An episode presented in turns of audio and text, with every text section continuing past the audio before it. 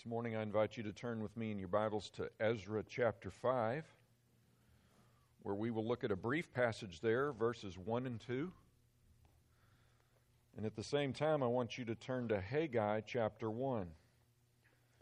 And as I measure my Bible, these are, if you find these spots, you will divide your Bible into thirds, if that helps you geographically locate, locate these two books. Ezra's about a third of the way through the Old Testament, Haggai's about two thirds of the way through the whole Bible.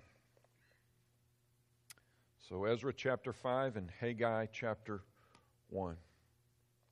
This morning we are called to audit our lives as individuals, but also to audit our life as a congregation. We're instructed throughout the scriptures to constantly be auditing ourselves. You hear this over and over again through the Old Testament as well as the New. There's specific addresses to specific people, there's general addresses to us generally as Christians. I'll give you two examples. Elders are instructed very, very explicitly in Scripture to audit themselves constantly. We are teachers.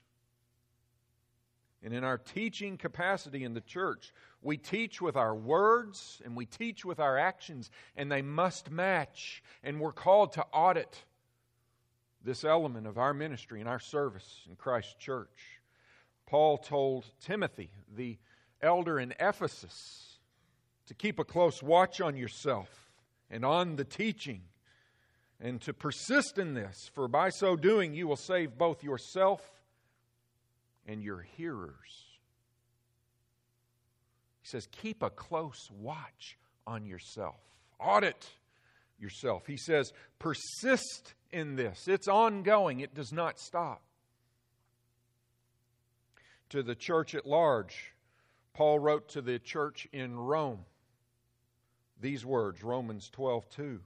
Do not be conformed to this world but be transformed by the renewal of your mind, that by testing you may discern what is the will of God, what is the good and acceptable and perfect will of God.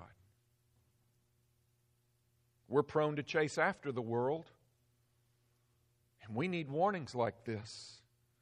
We're to renew our minds instead of being conformed to this world that we live in. We are to renew our minds and we are to be testing our minds so that we can discern what is the will of God and therefore, by implication, do it. I'm so glad we serve a God who tells us to stop and take a look and take inventory and check and remove things and add things to our lives that would bring us more in conformity to His will. And this morning, He does this in the lives of the the Jews who have returned to Jerusalem to rebuild the temple. And in so doing, he also addresses us, even from his Old Testament scriptures. This morning, God is going to use a very strong command for us. It's three words, it's the title of this sermon. We'll hear it twice in the text in Haggai. And it is this God calls us to consider your ways. We're coming to a text this morning that is calling us to consider our ways as we serve the living God. So I want you to look with me. We're going to be mostly in Haggai, but let's kick this thing off with Ezra chapter 5, verse 1. And I want to show you the Lord confronting us through His Word and through the actions of people that have existed long before us and I want to show you how we are to consider our ways like God challenged these people to consider their ways. Look at Ezra 5 1. Now the prophets Haggai and Zechariah, the son of Iddo, prophesied to the Jews who were in Judah and Jerusalem in the name of the God of Israel who was over them. stop right there. We now jump to Haggai, and I will say that Haggai chapter 1, verses 1 through 11 coincide with that one verse out of Ezra chapter 5. Let's, let's establish some parameters here first. Let's date stamp what we're looking at here in history. Uh, Ezra says, Now the prophets, Haggai and Zechariah. Let's date stamp Ezra's now that begins Ezra 5 1. If you look right back at Ezra 4:24, you'll see that Ezra writes this, "Then the work on the house of God that is in Jerusalem stopped, and it ceased until the second year of the reign of Darius, king of Persia." That's the now. We're in the second year of the reign of Darius, the king of Persia. Haggai confirms this date in Haggai 1 1. He says, In the second year of Darius the king, in the sixth month, on the first day of the month, the word of the Lord came by the hand of Haggai the prophet to Zerubbabel, the son of Shealtiel, governor of Judah, and to Joshua, the son of Jehozadak, the high priest. So we're dealing with the second year of Darius, the king of Persia, and that year, as history tells us, is the year 520 BC. In chapter 4 of Ezra, the people rebuilding the temple were discouraged from the rebuilding efforts in 536 BC. We are now in 520 BC. So the now in Ezra chapter 5 1 is 16 years later and for 16 years, the people did not work on the temple of God. 16 years. This is why they were sent back. God made a decree through Cyrus the king in 538 BC. You send people back. I need my temple in Jerusalem rebuilt. But we know in chapter 4 that there were Samaritans who married Assyrians and others. And these people asked, Hey, let us help you rebuild the temple. And they said, No, you have nothing to do with the God that we are building a temple for. We will do this on our own. And we know that those people then frustrated the plans of the Israelites. They intimidated them. They, they practiced legal maneuverings against them and lobbied back in Persia, back in Babylon and they even got a judicial restraining order put upon them. They brought to the halt 50,000 people who were to rebuild the temple of God, and they did this successfully for 16 years. So, what's God going to do with this? This, these are storm clouds building out west. what is God going to do with this? Is he going to passively look the other way and kind of shrug and say, I wish these people would get it. Well, I, I pray that he wouldn't respond like that because they'll only drift further. He's got to intervene. Uh, on the other side, will he just annihilate them and remove them from the face of the earth? Well, we don't want that either because, like, God, like Moses pleading for Israel as they made the golden calf, Lord, if you strike them down, who will there be to carry your name to the nations? So, what's God going to do? We don't want either one of those responses. Well, this morning in this text, we're going to see God act like a father. He loves these people. He's going to discipline them and confront them, and he's going to instruct them, and he's going to encourage them, and he's going to enable them to do his will. Because he's going to call them to consider their ways. And we need this. We need this every Sunday we gather. We're going to get it especially this morning. So God sends two men to these people in Judah Haggai and Zechariah. They're prophets, they're preachers. They proclaim God's word to God's people. That's what a prophet is. And what they say is not their own words. They didn't size up the moment and say, you know, I think this, Israel. No, they come to these people and they say, Thus saith the Lord. They speak on his behalf. And we're going to look at what they said. We're going to look at Haggai's message this morning. So now look with me at Haggai chapter 1. We'll pick up in verse 2, and we're going to work our way through verse 11 for part 1. And then part 2 of this sermon will take 12 through 15, which coincides with Ezra 5 2. And I'll take you there in just a moment. let's look first in Haggai 1 2 through 11 at the discipline of the Lord. And in this moment of discipline, we're going to trace God's discipline through five statements, five issues. The first is a statement of the situation. God sizes up for these people the situation because they need help. They are so stuck in their situation that they don't understand their situation. And so in verse 2, he says this Haggai says, Thus says the Lord of hosts. These people say, The time has not yet come to rebuild the house of the Lord. That's a statement of the situation. God has sized it up rightly. He uses a really fearful term here. In the quote, he says, These people. He doesn't say, My people. For the moment, he says, these people. When he said these people in the past, he's usually included in it. these stiff necked people, these obstinate people, these disobedient people. So in this moment, he doesn't say my people, he says these people. There's some distance between God and these people in the moment. He says they've used their own reasoning and they have determined that it's not yet time to fully devote ourselves to worshiping God in the rebuilding of His temple. Why did they conclude this? Well, we've talked about it. They were persecuted unmercifully by the Samaritans, and their plans were frustrated. We can conclude rightly that they feared man more than they feared God.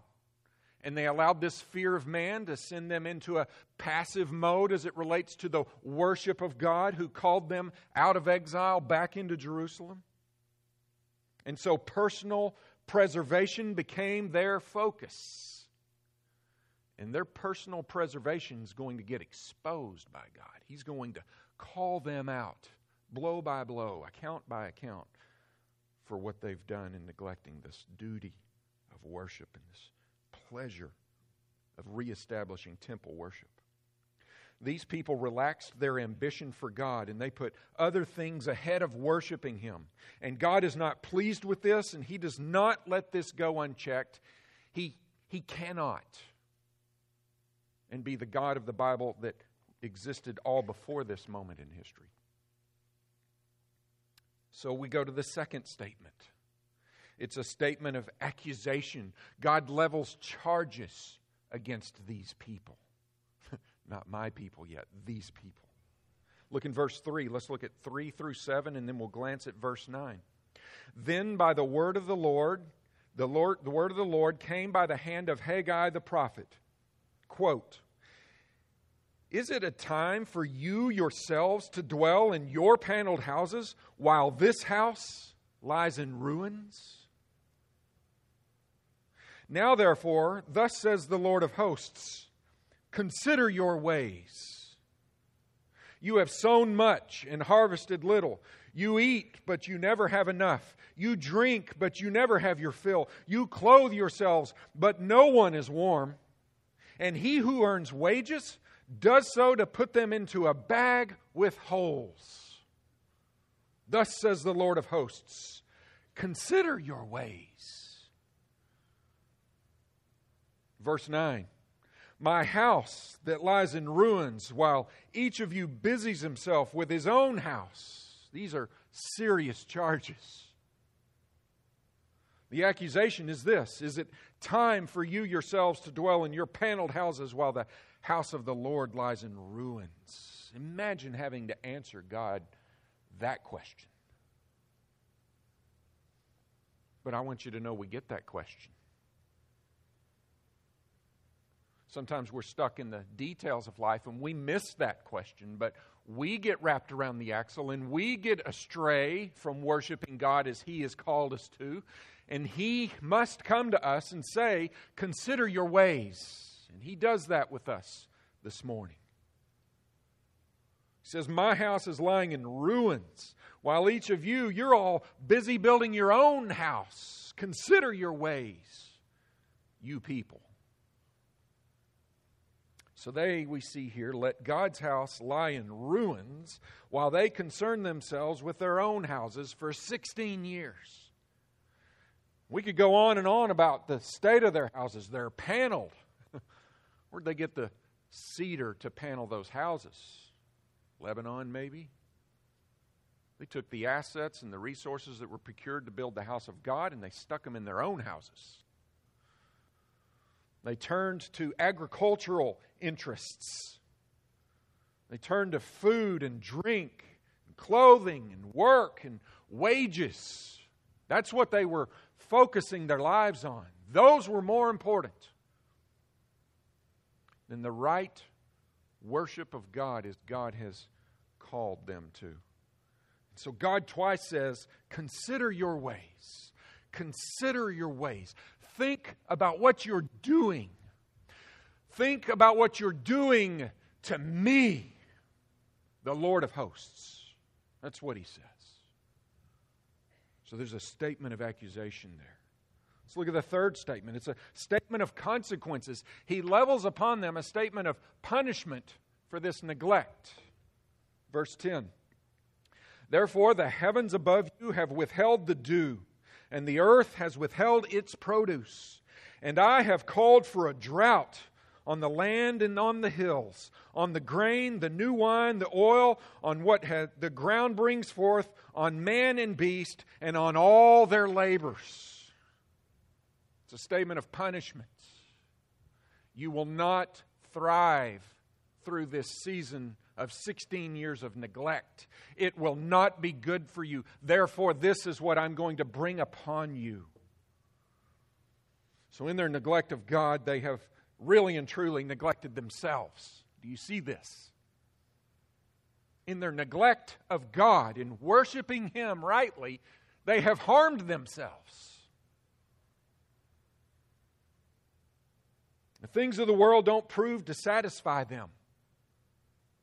They grow crops, but there's drought.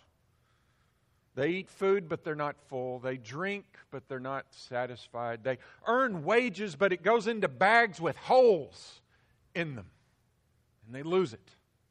They're not satisfied. It's not working out for them.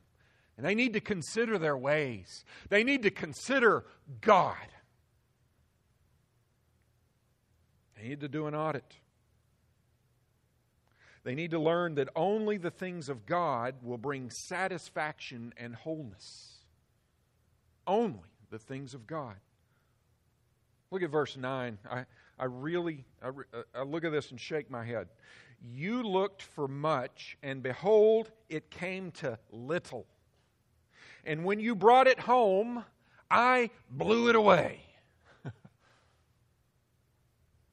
God, in His grace, did not permit these people to be satisfied and successful and prosperous while they neglected Him. That's a good God, by the way. That's a really, really good God. That's Father God. Because a father would never allow his child to live in harm's way unconfronted. He's a good God. He's a father.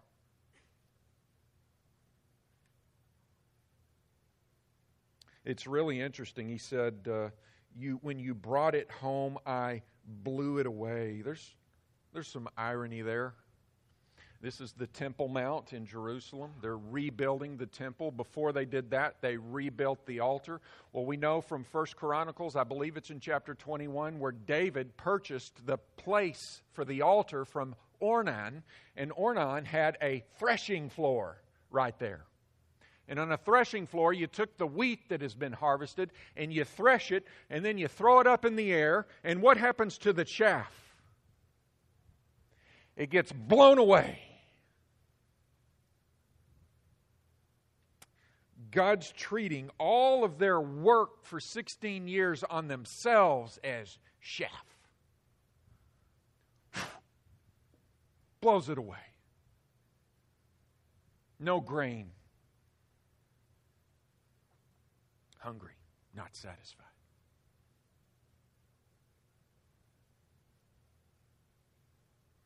There's a colleague of mine that has a, a pretty effective approach to evangelism.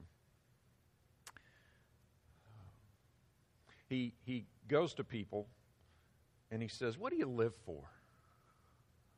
That's his first question. What do you live for? And after hearing their answer, he says, How's that working out for you?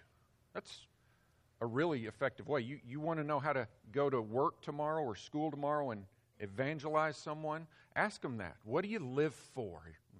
Because what they live for is going to be the, the answer to that is this is what I worship. And then chase it with, how's that working out for you? Well, let's ask this question to these Israelites What do you live for? And they would say, I live for paneled houses and I live for harvests, and I live for food and drink and clothing and wages. I live for that. How's it working out for you? Not so good. For 16 years, it feels like I've been chasing after the wind, and the wind keeps blowing, and I can't catch it. How's that working out for you? Not very good. There's a fourth statement now we move to in verse 8 a statement of instruction. Watch God now turn. He's been disciplining them. Now he's going to equip them and give them instruction. Verse 8, he says, Go up to the hills and bring wood and build the house that I may take pleasure in it and that I may be glorified, says the Lord. There's his line of instruction. Consider your ways and I guess he's saying, now consider my ways. And my ways are you need to go up into the hills and you need to get some wood and you need to start building. You need to do what you should have done 16 years ago. You need to build a house for me, your God. You need to build a temple for me to dwell in, and you need to come there and be with me and worship me. It's time to get after it. He's got a purpose for this. Not just doing this on a whim. He's got a purpose that I may take pleasure in it and that I may be glorified. This is why God wants a temple built. It's not just some machination of duties and responsibilities to see if his little robots will do what he wants. No, he wants people to gather in a place where he can dwell and he wants to be in relationship with them. He's a good God. He's a good father. And then our fifth statement, I'm going to build on that one. It's a statement of result. Look at the result of their obedience. If they go into the hills and get wood and come and build the temple, the result is that I may take pleasure in it and that I may be glorified, says the Lord. How is that a result for the people? It sounds like a result for God. Well, their reward is found in God's benefits. That's how big God is. Everything's about God, it's not about us.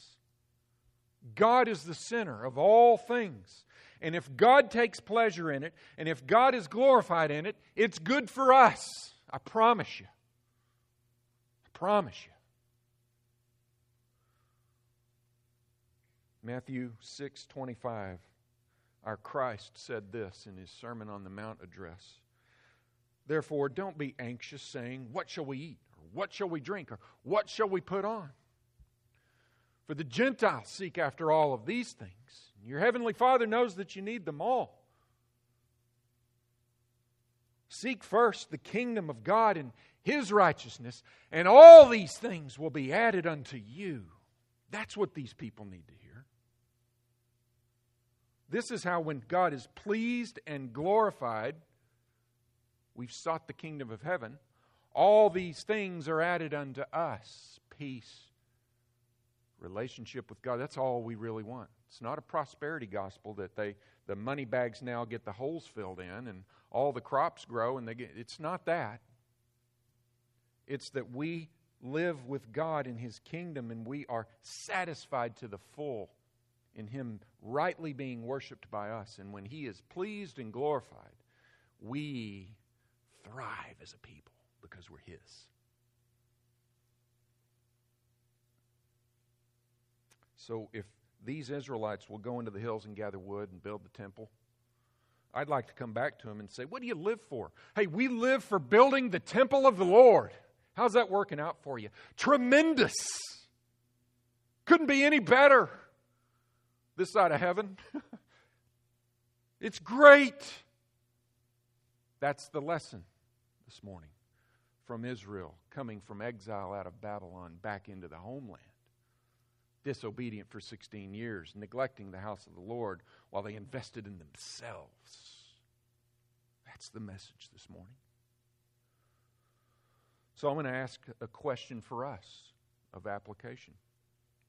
What does it look like for us to neglect the house of the Lord?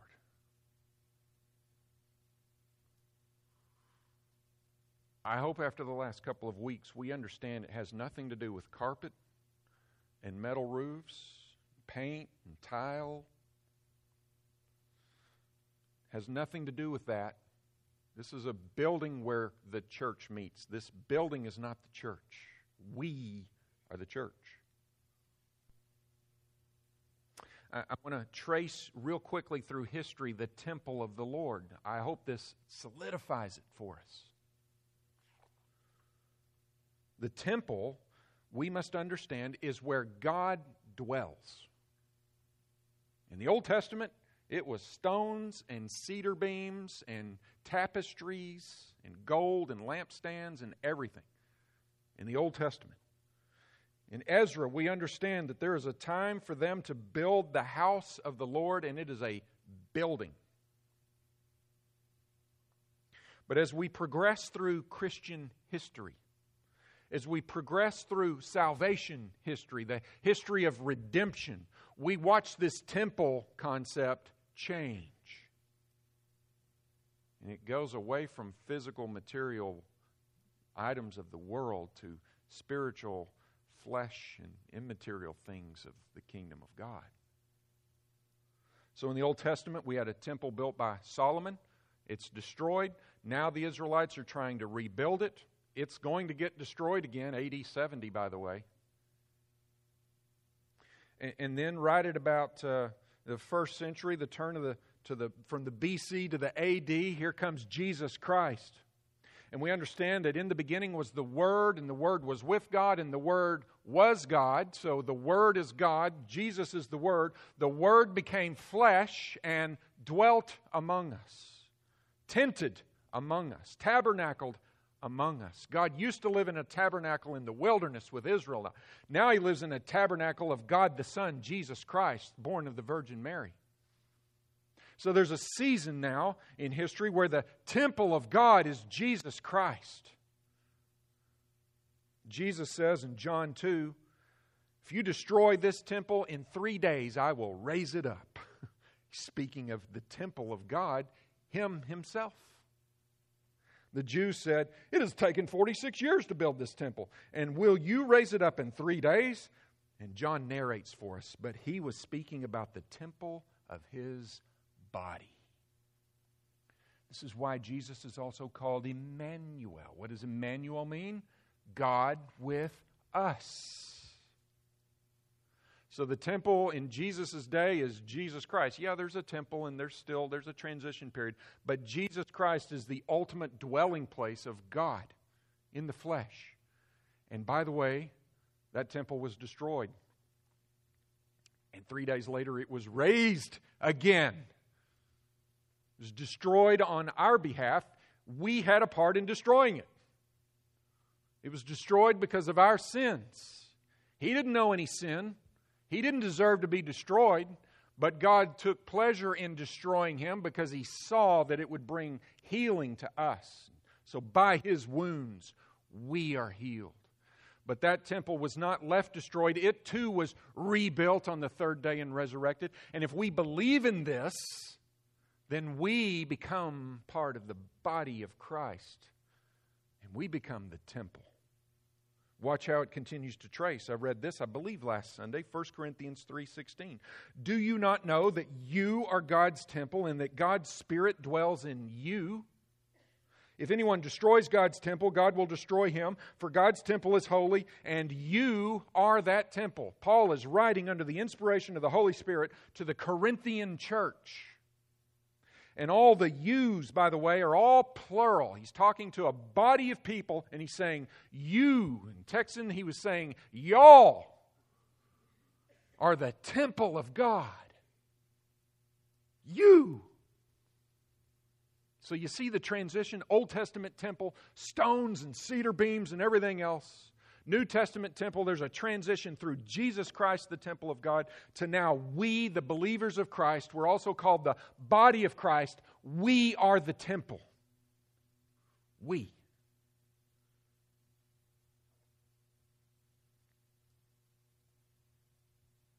So now we have to ask ourselves the questions How are we doing in building the temple of the Lord? We don't just sit here and chew our cud. We have to be engaged in temple worship. If we consider our ways, we have to have some pretty tough questions. And so, as one of your pastors, this week I evaluated us. This is what God's called me to do, among other men. Evaluate us. How are we doing on building the temple of the Lord? I've looked at areas that we're prone to wander in, drift. Looked where we might be self preserving. And I think what I've seen is common in all churches. I don't think this is unique to us. But what's unique is we're going to talk about it. Because we want to consider our ways. We want God pleased and glorified in us. Right?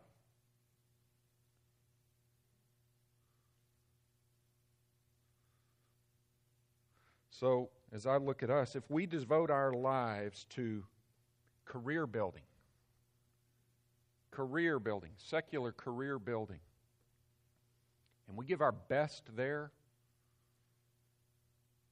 and we neglect our contribution to the church and service, we're Israel in 520 BC. And we need to consider our ways if we're career building, I, I, say that career building draws us away from serving in the temple of God. Because we're so focused on serving out there in a secular endeavor that we're going to neglect because we're either exhausted or we don't even have a mind to devote ourselves to our unique individual roles in this temple of God that we're to be building. If I look at ourselves, we are prone to wander in the area of asset accumulation or what I'd call income growth. We all are after that. By the way, careers aren't bad, and income isn't bad. But if these come to devour us and dominate our thinking and our efforts and our passions and our joy and satisfaction is found in them, I pray that God would blow it away because it won't be good for us now, although we might think it is for a season, and it certainly won't be good for us in eternity. So, God, would you blow it away if we have turned our hearts towards income accumulation or career advancement or company building and structuring? You know, I've found that if we pursue asset accumulation or income growth, that's going to manifest itself in us not being faithful in giving. Are we faithful in giving? We need to consider our ways. Are we faithful in serving? There's another one that's overtaking America sports.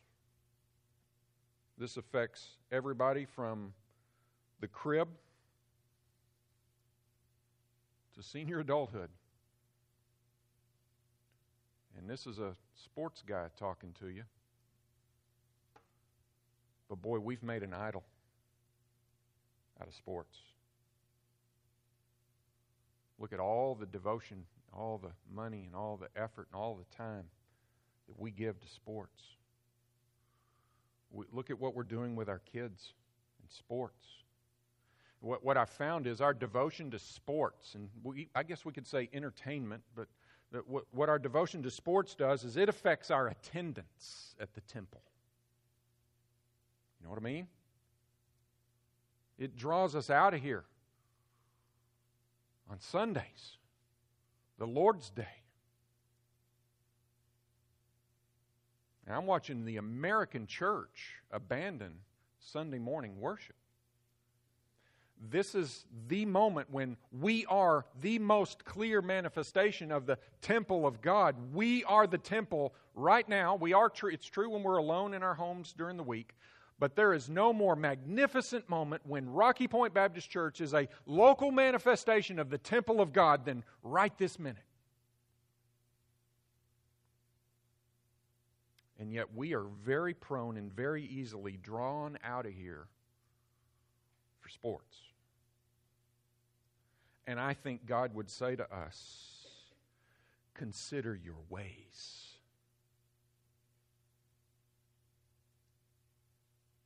That's a paneled house to my neglect. That's serious. If we devote our lives to those things and we neglect our roles of ministry in the body of Christ, we, I pray, will live in constant frustration. It will not work out for us. It might for a few years, it might for 10 years, but it will not long term work out for us. God, don't let it work out for us. And I need you to know I'll preach this sermon in any church that will invite me to preach it. It isn't just us that needs to hear this, but boy, we need to get it right right here amongst us because we are who we are in God, in Christ. The temple of the Old Testament existed for the glory of God, and today the church, the body of Jesus Christ, is God's temple, and we are to exist for God's glory alone. And when He is glorified, we're in the best place we could ever be. I plead with you to trust me on this. And I also plead you to remind me of what I'm saying to us, because I struggle here. We have to, as a church, remind one another what are you living for? How's it working out for you, Edward? We've got to have those kinds of conversations with one another. The world wants to call it confrontation. I call it love. Let's love each other and say, brother or sister, what is it that you're living for? We need to be honest with each other. We need to say, evaluate how it's working out for us, and then we need to consider our ways. Yeah, the church today is God's temple. Ephesians 4:12, God gave the apostles, the prophets, the evangelists, the shepherds and teachers, shepherd teachers, to equip the saints for the work of ministry, and then listen to this for building up the body of Christ. Building the body of Christ. The body of Christ is the temple of God. We're saints. Some of us are pastor teachers. We're to equip us to build up the temple of God in our context called Rocky Point Baptist Church. That's exactly what the issue was with Israel in 520 BC and the issue with Rocky Point Baptist Church in 2017 AD. Parallel. Nothing new under the sun. So, indifference towards the church and its mission is a lack of ambition for the glory of God. And let's agree with one another. We're not going to live in a place like that, lacking ambition for the pleasure and the glory of God. We cannot be found there. We cannot. All right, last point. We'll go quick here. Uh, number three, I want to go back to Ezra chapter 2, uh, Ezra chapter 5, verse 2. Let's just read that verse. Don't lose your spot in Haggai, because we're going right back over there. In Ezra 5 2, after the prophets spoke the word of God to, to uh, the leaders, we read this Then Zerubbabel, the son of Shealtiel, and Jeshua, the son of Jozadak, arose and began to rebuild the house of God that is in Jerusalem. And the prophets of God were with them, supporting them. It's going to be all right. They're going to respond really well here now. The people of God, I got two points here obey and fear the Lord. And then the Lord encourages and enables them. There's relationship happening here now. Look at Haggai 1:12. As I said, 12 through 15 go with Ezra 5 2. Haggai 112. Then Zerubbabel, it's going to sound the same, and the son of Shealtiel, and Joshua, the son of Jehozadak, the high priest, with all the remnant of the people, obeyed the voice of the Lord their God and the words of Haggai the prophet, as the Lord their God had sent him. And the people feared the Lord. Boy, that's good news. What a great response to the God who said, Consider your ways. What a great response. We need to mimic this.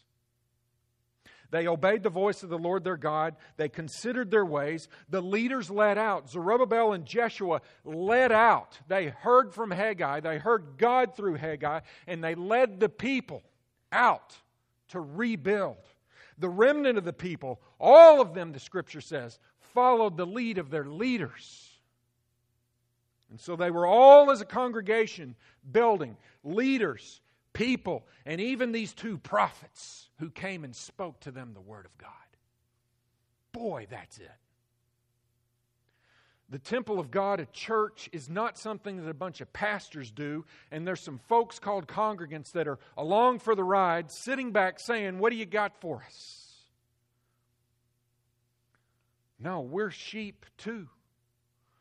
I'm a member of this church. Yes, I'm a pastor of this church, but I'm a member of this church. And we, I equip and then I stand with you, and we build up the body of Christ for the pleasure and glory of God, so that the world may know that God sent his Son, Jesus Christ, and loved them. They feared God. They feared God instead of man. I want you to know the fear of the Lord is a, is a really, really good thing. It, it sounds oxymoronic, but it's, and maybe it is, but listen, the God of the Bible is counterintuitive to the culture and the world that we live in as fallen human beings.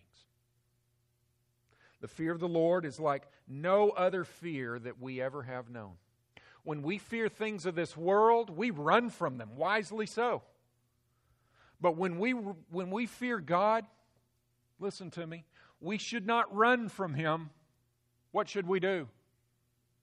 We should run to Him. Adam and Eve sinned against God and they hid in the bushes. They ran from God. We're prone to do that. We need to run to Him, saying, Abba, Father, we've wronged you. We've considered our ways. So we need to run to God. And, and I'm going to ask the question this morning in what area of life do you as an individual and do we as a congregation need to run to the Lord in repentance? Individually, it's different for some of us. Congregationally, we're all in this together. This is not a self serve place where you come plug in. This is a family concept, a congregation. It's a whole temple, not a bunch of individual little bitty temples.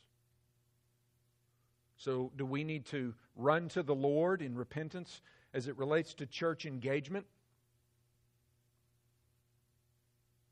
Asking the leaders, elders, deacons, teachers, and all the people serving in our leadership role in the church, are we neglecting it in any way, shape, or form? If so, we need to run to the Lord in repentance and say, We've considered our ways. We're here to build. Giving of offerings. Are we putting wages into bank accounts and investments that have holes in them? That's an intense question from a pulpit, isn't it? We need to consider our ways. Because our giving builds the temple of the Lord even globally, because there is a concept where all Christianity is one big temple of the Lord. And we have a lot of work to do to build the gospel into the nations and into this community.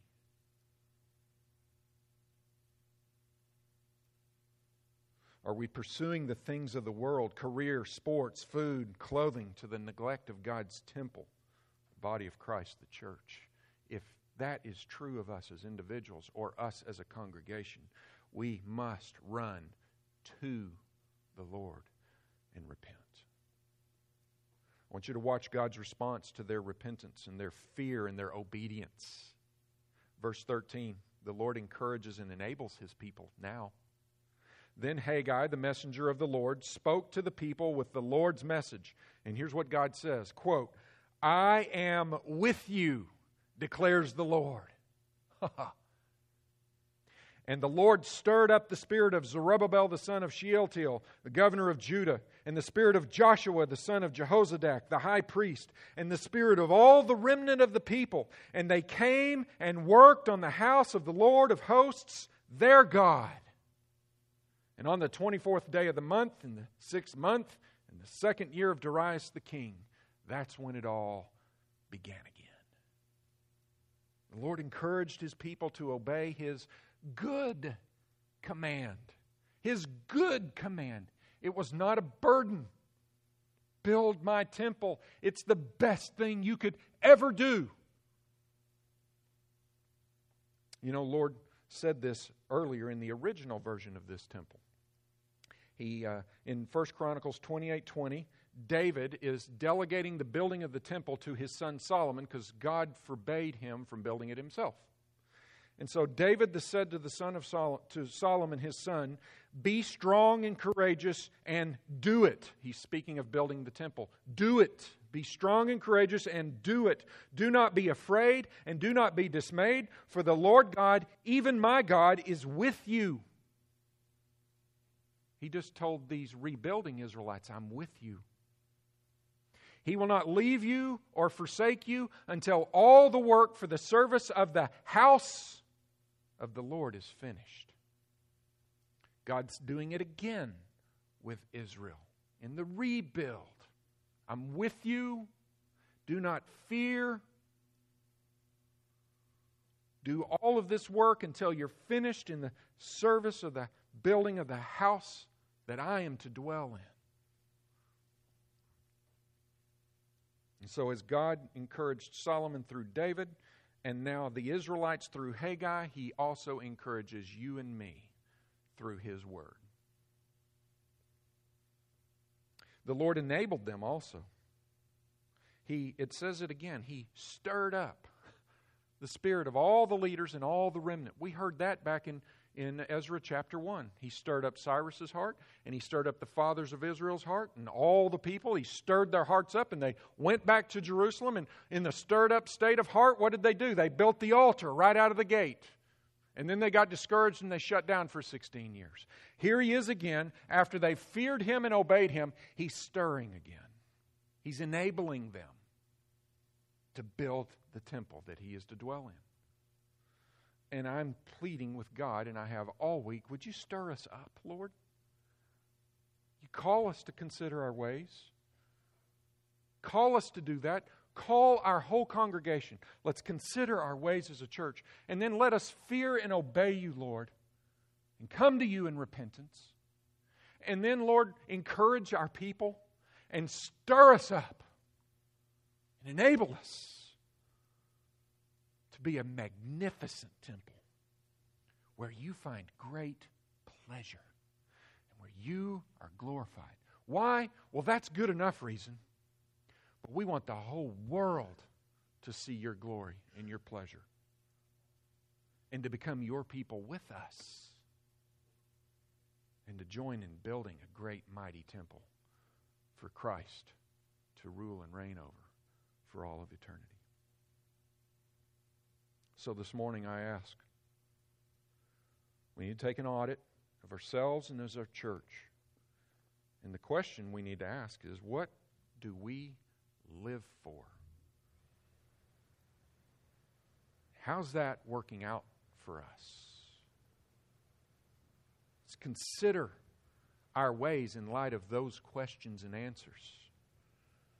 And where we are wrong, let's fear God, obey His voice, and bring Him great pleasure and glory.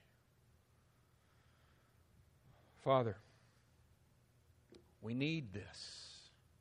You give it to us so often throughout all the scriptures. Through all of the history of redemption, you've constantly called your people to consider their ways. And this morning, as an act of worship of you, I pray that I have been able to lead these, your people, and me, consider our ways.